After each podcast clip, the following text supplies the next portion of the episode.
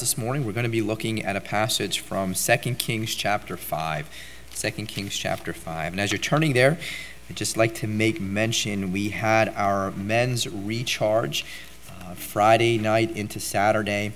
And as i look around the room i still see all the men that were on the outing with us that are here. So good we didn't scare everyone off. It was intended to be a time of refreshment, so I'm glad that everyone that was part of this uh, weekend was is back here in church. Um, but we had a really fun time. Um, stayed in a cabin that was secluded away uh, from much of, of really anything. Enjoyed some time being outside and had some fun while we were at it. And there was a, a, phrase that we kept repeating to ourselves over the course of the 24 to 36 hours because a lot of what we were doing, we were doing for the very, first time. We were in a place that we weren't very familiar with and doing things, going places that we weren't com- not comfortable, but not, not, not familiar with. And we had a phrase that we would say among ourselves, and it was, What could possibly go wrong? And it was said in the most sarcastic way possible, uh, insisting that all sorts of things could go wrong, but we're not necessarily worried about that.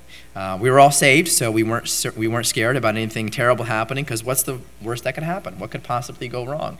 Uh, we all knew where we were going to go, should the Lord decide to take us home on a hiking trip. Uh, but uh, we're, we were thankful. It was a really good time of fellowship. We had a great time being together. I want to thank everyone that came and thank everyone uh, that brought food. Many of the wives were very diligent in preparing food and sending us off with plenty, and we had uh, plenty of food. We ate very well. Uh, we had a, a, really wonderful time together. So I just want to thank everyone that prayed for us, everyone that came, and everyone that helped out in some capacity. It was a really a great time of refreshment, and you need need that every once in a while to just get away and to get alone with God and to focus back on Him. At times we get a little carried away and focus on ourselves and don't see God even though His presence is still there. So I pray that it was as refreshing to the rest of you as it was to me just to uh, get away for a few hours. Uh, as we turn our attention to God's Word this morning, we're looking at First or Second Kings rather, uh, Second Kings chapter five, and we'll be looking at verses ten through thirteen in a sermon that I've titled. Actually, let me ask you this. Oh, you put it up there already. Um, I mentioned on Wednesday to the folks that were here as far, as far as their Bible study is concerned that I was going to be speaking on some of the things that we were talking about on Wednesday, on Sunday, and I even mentioned my title. Thank you. Can anyone remember what the title was? Can't be that simple. Oh, yeah, you read it. Okay. Um, I'll, I'll, I'll, trust that you remember it from Wednesday. Uh, but that is the title. It can't be that simple. Uh, so, we're going to continue looking at the life and ministry of the prophet Elisha. And we have been looking at the 10th miracle of the prophet Elisha for some time now without actually getting to the miracle itself. And I'm going to warn you, we're not going to get to the miracle even today. Uh, but we're, we're inching our way there. And we'll mention that Naaman is eventually going to get healed. Uh, but let's look at a few things before we get to that. And we'll focus our attention this morning on verses 10 through 13. There are definitely some things in life, as we think about this title, that it can't be that simple. There are some things in life that appear to be much more difficult than what they really are. Even when we're told that it is quite actually simple, we struggle at times to accept that notion because what we're seeing doesn't appear to correlate with what's being told. And the reason we're often skeptical is because I think we've been fooled by this in the past, where we've been led to believe that something is in fact simple when in reality it's quite complicated. Several years ago, I received a phone call from a telemarketer that was trying to sell me on a cruise. And this was a while ago. Ruthie and I were just married. We were living in Florida. And I have this really big struggle to hang up on people, even when I know they're just trying to sell me something. And no matter what response I give, they have a, a written response to throw back at me. And there's no way to get out of the conversation. So I'll, I'll continue and entertain the phone call as, as long as I can. And so I did with this person. And he told me that I was randomly chosen for a Caribbean cruise with all expenses paid. Okay who could pass up a free vacation, right? Well, that wasn't exactly my first thought. My first thought was, it can't be that simple. He kept insisting that it was just that simple. That the entire trip was free, and I was the lucky winner. I hadn't even signed up for anything. You know, I, I didn't, you know, fill out a card and mail it in and, you know, hope that I'm going to win, that my name's going to be chosen. I hadn't done anything like that. So I, I told him, I said, okay, if it's that simple, send me the tickets. Send me the tickets, and when I get them in the mail, I'll believe that it is just as simple as you say. At which, which point, he started to tell me that I first had to sign up for a monthly subscription and that he would need my credit card information. And that's when I knew I wasn't going on a cruise. when I asked him, I said, What happened to my free cruise? He insisted, It's still free, he said. And this is me, I can't hang up. I'm just like, I want to hit that end button on my phone and I just can't. So when I, when I asked him, I said, Give me a breakdown. What is the trip going to look like? How is this free trip going to actually be free? And all of a sudden, there's all these strings attached. Uh, this free trip was suddenly going to cost me, as he's breaking things down, several thousand dollars now. And we went back and forth for a little while over the phone where I insisted that the trip wasn't free. He continued to argue that it was free. Needless to say, we've never been on a cruise. So, and every one of my suspicions were true when I thought that such a deal couldn't be as simple as they stated. And, and due to similar instances like that, and I'm sure you've all had something similar to that, but most of us are inclined to be a little skeptical when we're presented with a situation that just seems too good to be true. We're looking at what's presented to us and we're left wondering, well, what, what's the catch? What's the catch? What are you not telling me? Nothing is ever this easy. There's no such thing as a free vacation. It can't be that simple. And this is the exact situation that Naaman would find himself in as he's approached by this messenger from Elisha who would go and tell him to go and wash in the Jordan River seven times, and then he shall be healed. Now remember, Naaman had left Syria, and he'd left Syria with all sorts of gold and silver and some garments, all sorts of gifts that he's going to give in exchange for his healing. He was expecting, in essence, in his mind at least, to basically purchase healing for himself. He had leprosy, and this was an incurable disease, but he was told that there's a prophet in Samaria in Israel that could bring him healing. So he would quickly find out, though, that this healing was not going to be for sale. What we previously noted in, in weeks prior is that the miracle did require something from Naaman.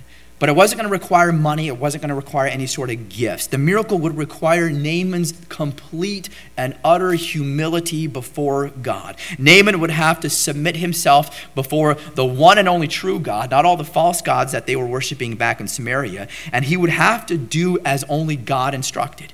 Naaman was used to being the one who would tell everyone else what to do. He was used to being the one in charge. He was captain of the host of the king of Syria. So he told people where to go, what to do, and when to do it. And now he's having to humble himself to a God that he doesn't even worship and do as this God says. This is not something he's comfortable and used to being able to do. Naaman would have to come to the absolute end of himself and do things God's way if he ever expected to be healed of his leprosy. So this was a big, tall ask for someone with his position and with all the resources that he has, but this is what God said it was going to take in order for him to see healing. In Matthew chapter 19, and verses 16 to 24, I'm going to read this passage. Jesus was approached, and you're probably familiar with the story once I kind of laid the groundwork for it. Jesus was approached in Matthew 19, verses 16 to 24. He's approached by a wealthy young man who asked the most important question that a person can ever ask. Listen to what the passage says Matthew 19, 16 to 24. This is the rich young ruler. It says, And behold, one came and said unto him, Good master, what good thing shall I do that I may have eternal life? And he said unto him, Why callest thou me good? There is none good but one, that is God. But if thou wilt enter into life, keep the commandments. He saith unto him, Which? Jesus said, Thou shalt do no murder, thou shalt not commit adultery, thou shalt not steal, thou shalt not bear false witness, honor thy father and thy mother, and thou shalt love thy neighbor as thyself. The young man saith unto him, All these things have I kept from my youth up. What lack I yet?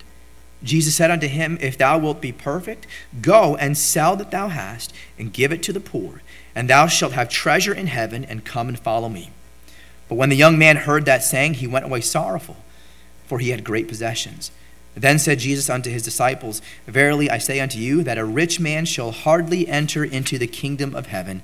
And again I say unto you, it is easier for a camel to go through the eye of a needle than for a rich man to enter into the kingdom of God.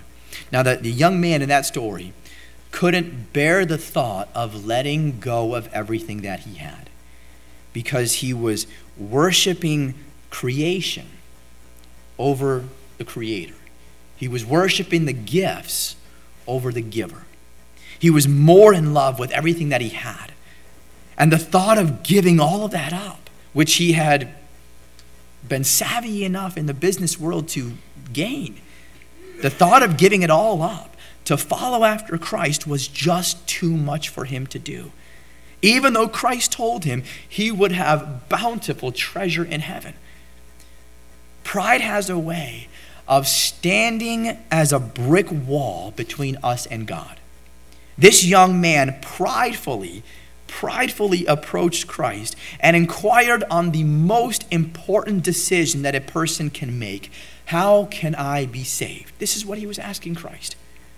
The only problem is that his pride comes out in even how he asked the question. He says, Good master, what good thing shall I do that I may have eternal life? He thinks it can be won, he thinks it can be worked towards.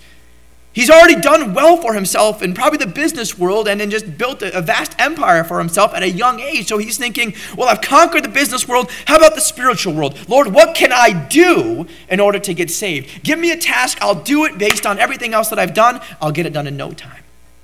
This man has obviously done very well for himself. And he's thinking that he can just work towards this and achieve this as well. And Christ knew the heart of this young man that it was clouded with pride, and as long as it stayed that way, he was never going to be saved. So he pressed him on that issue specifically, and he knows exactly what buttons to push so that the young man would identify his problem and hopefully correct it. Unfortunately, the encounter ends with the young man walking away, the Bible says, and walking away sorrowful because he wasn't willing to set aside his pride. And what makes the matter even worse is that he thought he needed to do something to receive eternal life, when God has made it as simple as believing on him and a person is saved. In the mind of the young man, receiving eternal life was more complicated. It was more complicated. And his pride convinced him that it couldn't be as simple as what Christ had said. And this is the same predicament that Naaman found himself in here as he was given instructions on how he was going to see healing. Go and wash in the Jordan River seven times. That was not the answer he was looking for. He had come bearing all sorts of money and gifts, anticipating that he would have to give something in exchange for what he was going to receive. God was showing Naaman that he would actually get healing and get it so much easier if only he did as he was told. The rich young man was given the same option. He could receive eternal life much simpler than doing some good work, only if he did as Christ instructed him. Now we know what happened with the rich young man in Matthew 19, but notice what happened. Uh, notice how Naaman responded, rather, to the instructions given to him. Look at verse 10 and 11. So, verse 10 gives us the instruction. It says, And Elisha sent a messenger unto him, saying, Go and wash in Jordan seven times, and thy flesh shall come again to thee, and thou shalt be clean. But Naaman was wroth and went away and said, Behold, I thought he will surely come out to me and stand and call on the name of the Lord his God and strike his hand over the place and recover the leper. Naaman has come on this long journey on the word of a little maid that he had taken captive from the land of Israel, but now serving in his home in Syria, ministering to his wife. He had traveled to Israel bearing all sorts of gifts in exchange for his healing. And after finally arriving at the home of the prophet Elisha, a messenger comes and tells him to go and to wash in Jordan River seven times and he's going to be healed. Done, just like that. And Naaman had already sought out, I'm sure, every doctor back home in Syria, tried probably every medication, experimental, everything, every ointment, every treatment available, probably sparing no expense, all to no avail. He traveled this far on the word of one little maid, who obviously, during the time that she is ministering in his house, had gained his respect and the respect of his wife and even their trust. And even if there was a little bit of skepticism, there was enough optimism and intrigue to bring him this far.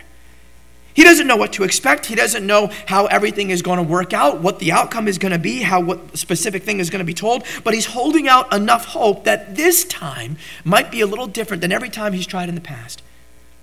He hasn't been told what he's going to have to do, but up to this point, he has paid for doctors and treatments and examinations of every kind you can imagine, and he is viewing this situation like one of those, something he's going to have to pay for. The little maid had made no mention of this. She didn't say, you know, go to Israel and pay this guy this amount of, this amount of money, and then he'll give you the healing that you're looking for. There's no mention of this, but it has become so routine for Naaman to expect having to pay for things that he brought money and gifts to offer as payment. The thought of getting something for nothing doesn't occur to him, especially with how much he values having his own health back. And yet, this is exactly what God is offering free health. God is not asking for any sort of payment in return for this gift, and what he's asking for is, though, complete dependence upon him. All Naaman had to do was trust. Trust that what God's prophet was telling him to do would actually work, and then just to go and do it. All he had to do was accept and believe the word of God's prophet. All he had to do was acknowledge that healing wasn't going to come through anything that he could do or anything that he could buy. It's the same message that Jesus Christ gave that rich young ruler in Matthew 19. Salvation cannot be purchased, it is not something you're going to work towards and eventually earn. It is freely given and can only be freely received, but all it's required is that you come to Jesus and receive him. The only limitation that he gives is that it has to be received on God's terms through faith alone in Jesus Christ. Naaman has come this far. And now he hears what needs to be done in order for him to hear healing, to see healing. And notice again his response in verse number 11 it says, But Naaman was wroth. He's furious and went away and said, Behold, I thought he will surely come out to me and stand and call on the name of the Lord his God and strike his hand over the place and recover the leper. Back home in Syria. If you look back at verse number one of chapter 5, Naaman was a great man. He's a great man. Captain of the host of the king of Syria, a great man with his master, honorable, a mighty man in valor. He's respected, he's revered, he's just a somebody in Syria. People respect him, they revere his position. But here in Israel, Elijah, the prophet, treats him like a nobody. He doesn't come out and meet him, bow before him. In fact, Elisha doesn't even come out of the house to greet him. He sends a messenger out to meet Naaman and give him what instructions need to be done in order for him to see healing. What a slap in the face that was for a person like Naaman who had such a high position back home in Syria. That the prophet Elisha can't even grace him with a little bit of his presence by even coming out the door or even waving from the window. Nothing. Nothing at all. He's traveled such a great journey, bearing all sorts of wonderful gifts that he plans to give to the prophet, and the prophet doesn't even so much as step out of the house and greet him. Elisha can't be bothered for five minutes to come out and deliver the message himself to Naaman? Naaman's pride was wounded. And that's exactly the purpose. God was testing Naaman in all of this, seeking to break down his pride for him to realize he was going to need the help of God and God alone if he was ever going to see healing. There was nothing significant about the Jordan River. There was no healing powers that it possessed, that if anyone washed in there seven times, they'd be healed from anything. God could have instructed him to do seven somersaults and he would be healed. The point was that God was calling on Naaman to humble himself before the King of Kings. And when you think about it, it's surprising that Naaman's pride was still intact, considering his wretched physical condition, which was literally just waiting for death to consume him. The man was plagued with an incurable disease. And yet, the first words in verse 11, after he's told what needs to be done in verse number 10 to see healing, was Naaman was wroth. You think, you think, finally I know what to do. Where's the Jordan River? This way? Let's go. He's angry. How could he have any sort of pride intact after what he's been dealing with?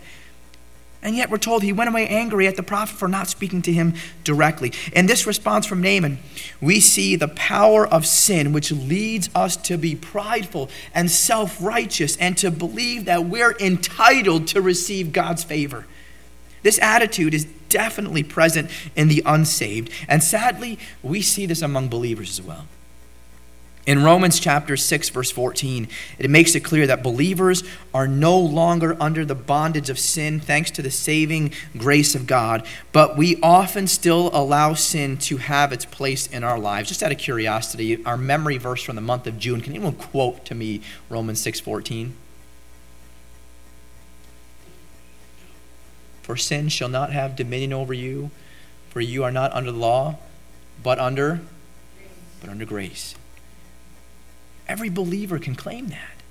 We're not under the law, but we are under grace. But often we still allow sin to have its place in our lives. How many of us have prayed for some pressing need? Ask God to intervene, ask God to provide, and only get frustrated when God responds to us a different way than what we originally asked Him for. Anyone ever done that? I know I have. I prayed and said, God, this is what I need you to do. And God says, I'm going to answer you, but I'm going to answer you this way. God, what are you doing? No, no, no, no. I don't think you heard me because when I prayed the first time, I asked you to do this. Somewhere the lines of communication got interrupted because you kind of did what I asked, but not really what I was asking for. We have a sense of entitlement, even as believers, that we expect that if our prayers go up, then they should be answered a specific way.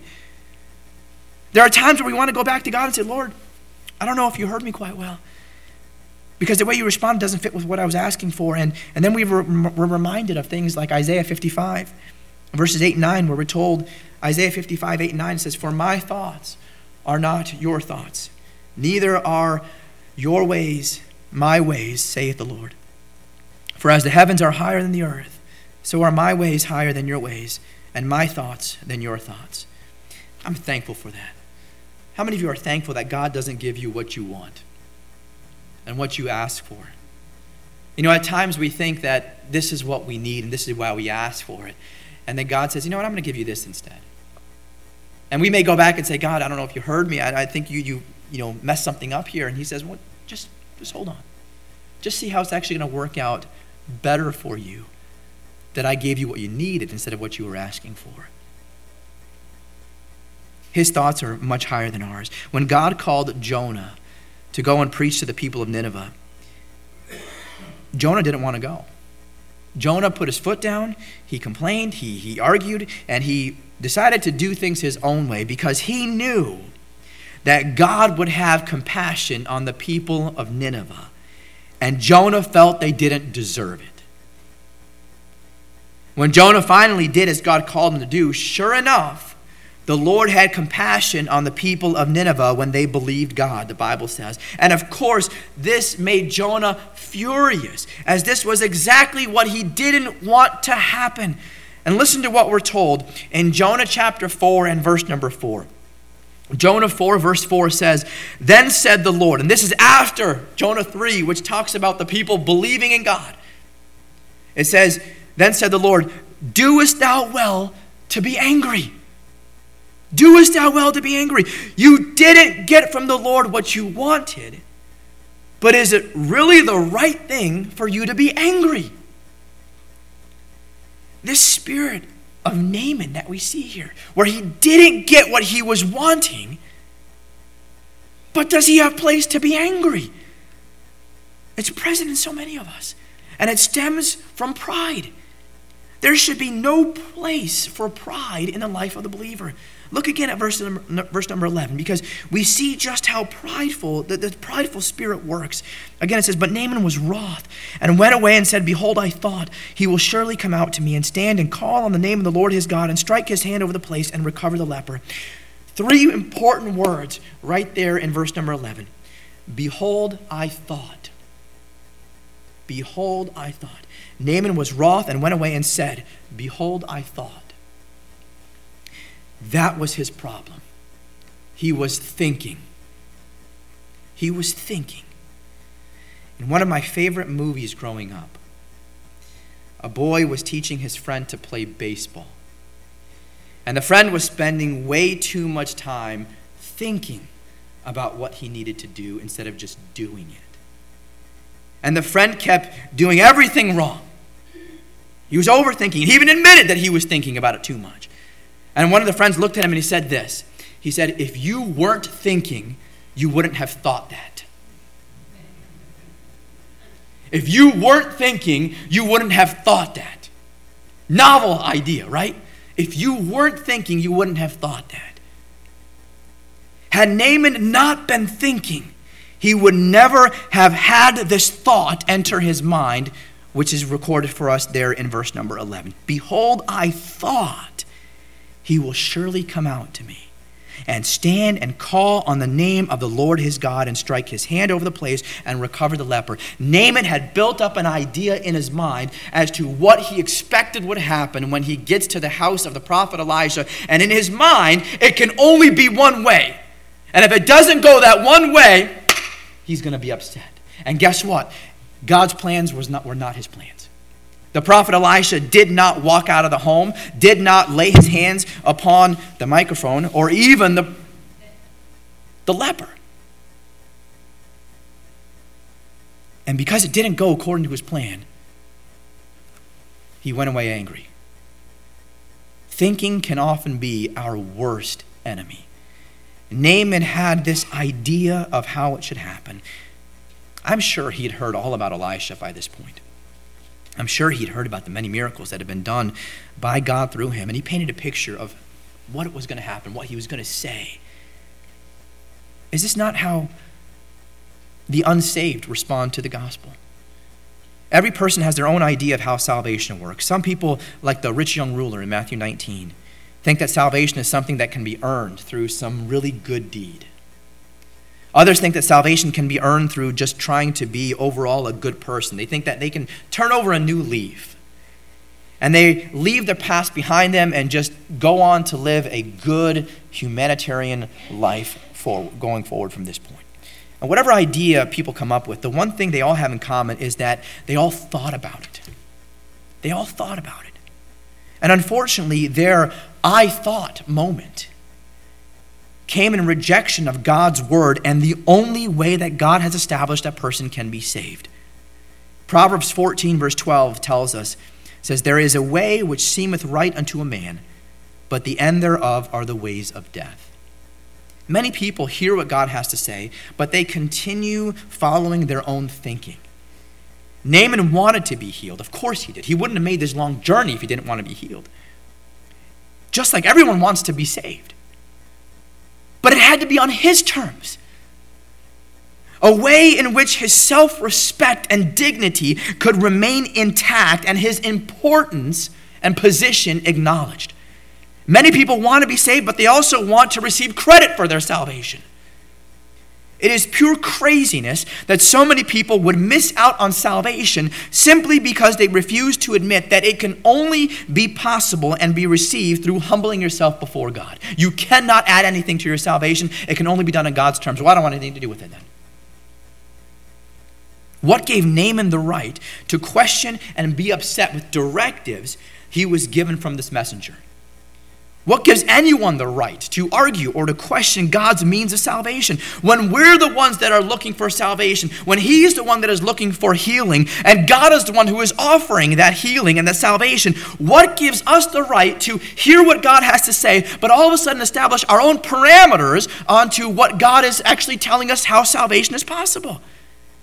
Naaman traveled this entire way to meet with the prophet who he heard could bring him healing. He was in no position to be making demands, to be questioning the prophet's means or his methods. If Naaman had no right to question the prophet, no sinner has any right to question God and his methods.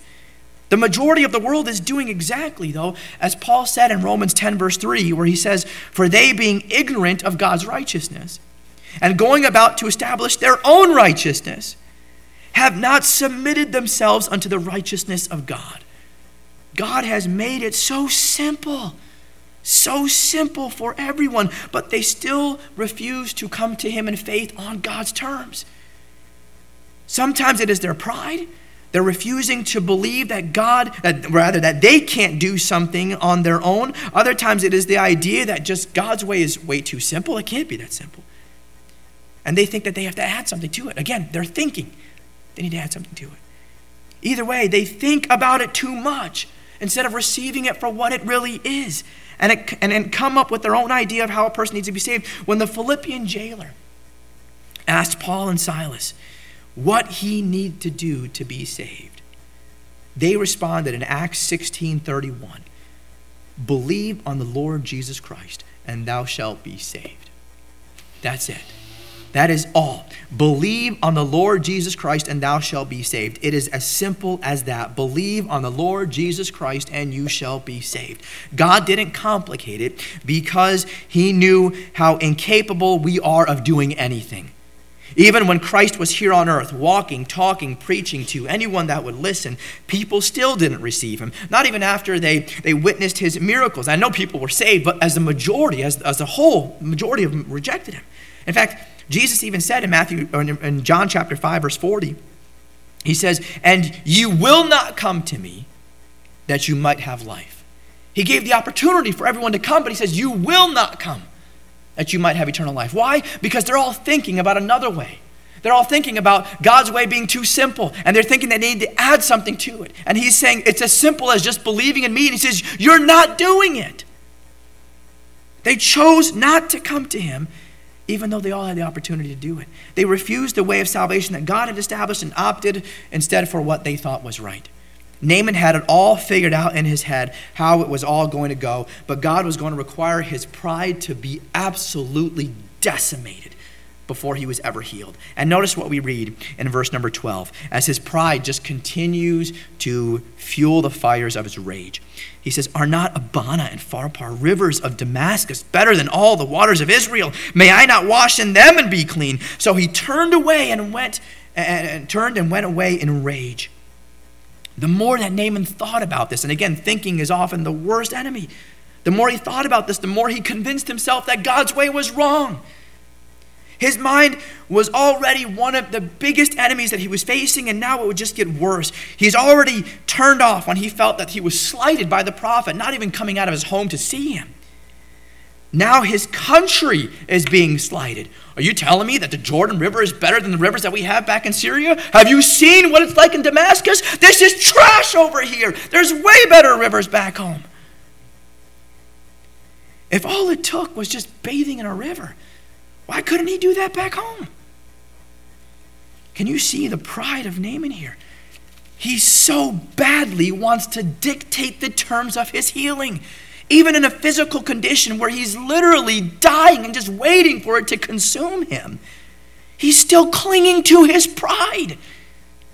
He still needs to be in control.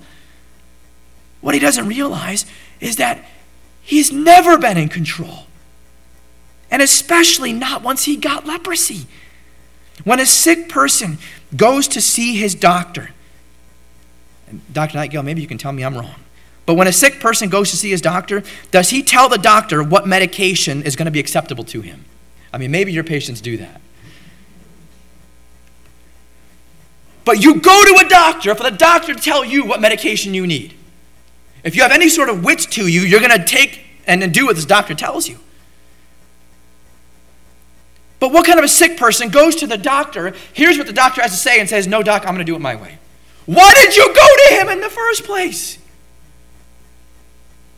When a beggar asks for food, should he ask the question, uh, should he question the manner in which he, he, the food comes to him? Oh, what kind of food is this? Where are you getting the food from?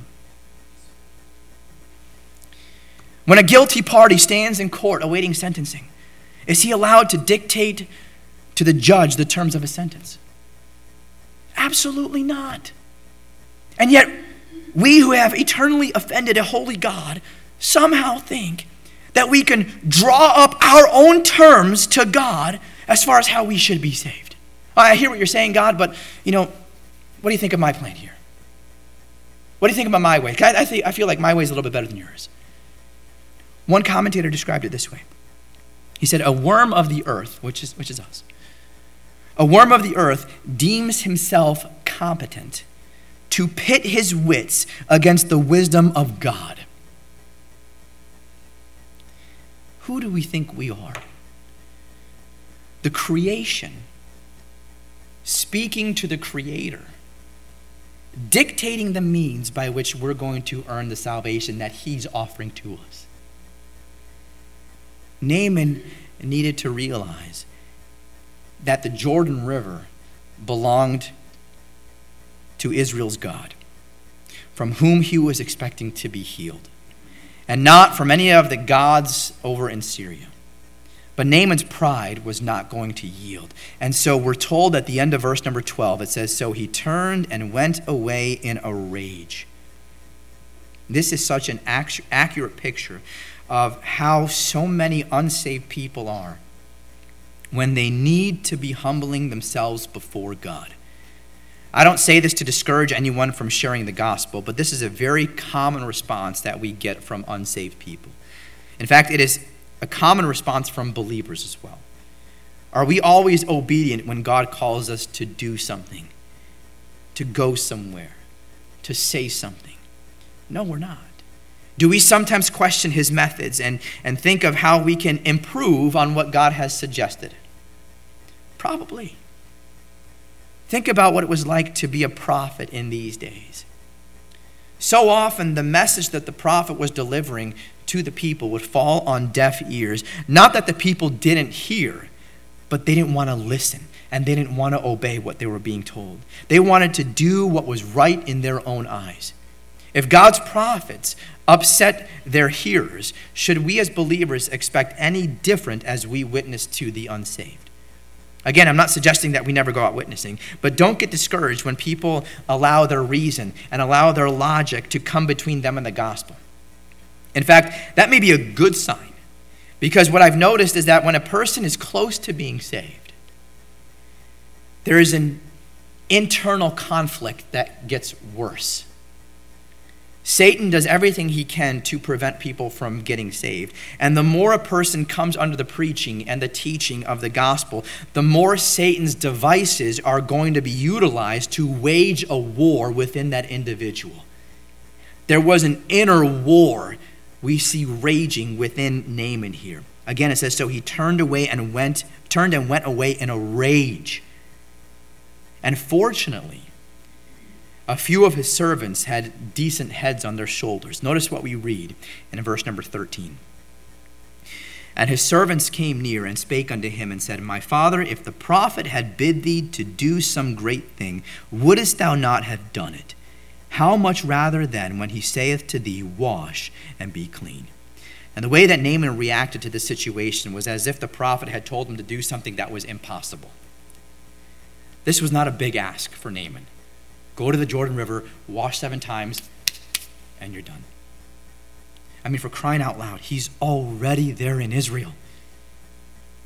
It's not as if the Jordan River was too far from him. Had, he not been so ridiculous, he would have simply done as he was told and, and, walked away completely healed. Had the prophet insisted that Naaman would have to do some elaborate task that would require all sorts of effort, Naaman would have completely, uh, he, he, would have, he, would have, he, he would have been justified in this. If he said, you know, climb to the top of Mount Everest, that would have been an appropriate response to such an instruction. But what was required of Naaman here was almost too simple. Thankfully, one of his servants speaks up, or several of them, and essentially reminds Naaman that they've traveled this entire way. They've come this far. What could possibly go wrong? Right? What's the worst that could happen? Think about how many times this whole account was almost derailed. From where it all started with the little maid back in Syria, it all seemed unlikely to even get off the ground. Who's going to listen to her? She is a captive in a foreign land. Why would she have anything good to, sell, to say to her captors? It all nearly fell apart once it came eventually to the ears of the king of Israel as he received a letter from the king of Syria. But God moved the prophet Elisha to intervene and tell the king to send Naaman to him. And now Naaman turned himself away from the prophet in a rage, and it certainly looked like nothing was going to come of this entire encounter. But look back with me at verse number 8 here in chapter 5, because Elisha gives us a glimpse into what was going to happen all along. Verse number 8, it says, And it was so when Elisha, the man of God, had heard that the king of Israel had rent his clothes, that he sent to the king, saying, Wherefore hast thou rent thy clothes? Let him, speaking of Naaman, come to, now come to me, and he shall know that there is a prophet in Israel. In typical fashion, God was using human instruments to accomplish his purpose. And these servants of Naaman were being used by God to bring healing to Naaman. When you think about it, these servants were extremely bold and courageous to approach Naaman at a time when he is wroth, when he is in a rage, the Bible says. They didn't just come to offer him aid, they came to essentially tell him he's wrong. And to do just as he was told. How'd you like to be a servant of Naaman? He's the one bossing you around, and now you see your boss is just completely bonkers. Are you going to have enough guts and courageousness to go up to him and say, Listen, boss, I hate to tell you, but you're dead wrong? You're absolutely wrong. Just as God moved Elisha to speak to the king of Israel, tell him what to do, God moved these servants to speak to Naaman and appeal to him to speak sense into him. Naaman was not leaving Israel without knowing that there is a God in Israel and that he had thoughts of mercy toward him. God first used the little maid, then the servant to uh, a servant of Elisha to bring the message to Naaman, and now it was Naaman's own servants who would convince him to follow the instructions. All of this was intended to humble Naaman, the captain of the host of the king of Syria. Now, we cannot ignore the Lord's patience in all of this. God offers simple and clear instru- instructions on how this man is to be healed, and how does he respond? He's angered and he turns away in a rage. It's amazing to think that God still moved Naaman's servants to speak sense into their master. God didn't say, you know what, fine. no skin off my back. You came to get healing. You came to my prophet. He told you what to do. You don't want to do it. Have fun back in Syria. Enjoy leprosy. He instead moves the servants to go and tell the man, Sir, with all due respect, we've come this far. You've been told what to do. You were ready to do something significant. If they asked you to do something significant, all they're asking you to do is to go bathe in this water. And we know it's not the most ideal situation and the most, you know, the nicest river. Sure, we have better rivers back home. But come on. Is it really going to hurt you that much to just go and bathe in the Jordan River seven times? God moved the servants to do that.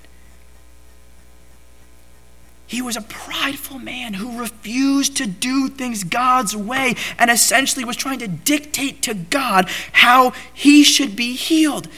Naaman didn't approach God on his knees, humbling and bowing and pleading for the Almighty God to bring him healing from this wretched disease. Instead, he turned his back on God. He turned his back on God's servants, and he was and he goes away in a rage. And after all that, God still fought for him. God still fought for him. We're told in Romans 5:20, it says, "But where sin abounded, what happened? Grace did much more abound. Praise the Lord for that. I, for one, am so thankful that God did not give me only one opportunity to be saved before I believed on Him, but that He was long suffering towards me, that He was patient towards me, and He shared the gospel with me time and time and time and time and time again before I believed on Him. God knows how stubborn and how prideful that we can be. And that is why He makes His plan so simple for us to get on board with. And He moves people to be persistent in sharing the gospel with us. It may be that the Lord has been calling you to do something, but your pride has stood in your way. Let me urge you to take a lesson from Naaman and obey God and obey Him the first time. Don't have an I thought moment. Oh, behold, I thought it should be the. Stop it. Let your mind get out of the way of what God is doing. You're not smarter than God, you never will be. God's ways may not make sense to you, but trust me, and this is a lesson I'm still learning. God's ways may not make sense, but trust me, God knows better than all of us, and his ways are always perfect. It can't be that simple, but it is. Would you bow with me in prayer this morning? Lord, we thank you. We thank you that you have made things as simple as they are. And Lord, we don't even have the words to say just what that means to us because if we're here today and we know Jesus Christ as our Lord and Savior, Lord, we, we've experienced just how simple the message of the gospel is and how simple your offer of salvation is. Thank you for making it simple. Thank you for knowing us. Thank you for knowing our frame and for knowing how weak and frail and fragile we are. And for not requiring anything of, of us that, we, that you know we could never do on our own. Lord, I'm thankful that you sent your, your only begotten Son to die in our place, to take all of our sin, the penalty of it, the punishment of it, Lord, all of it upon his own shoulders. And thank you, Lord, that he's paid it all. I pray that as we come before him and come before you, that we are seeking your righteousness and not trying to establish righteousness of our own. Recognizing, Lord, that you are everything and we are nothing. Thank you for the example that we learn about Naaman here, and Lord, about the pride that is probably evident within each and every one of us. And Lord, I pray that you would just break that down so that we would see your ways and understand that what you're doing is always perfect, even if it doesn't make sense to us right away. Work on us. Lord, do the purging and the pruning that we need to be the servants that you called us to be. In Christ's name we pray. Amen.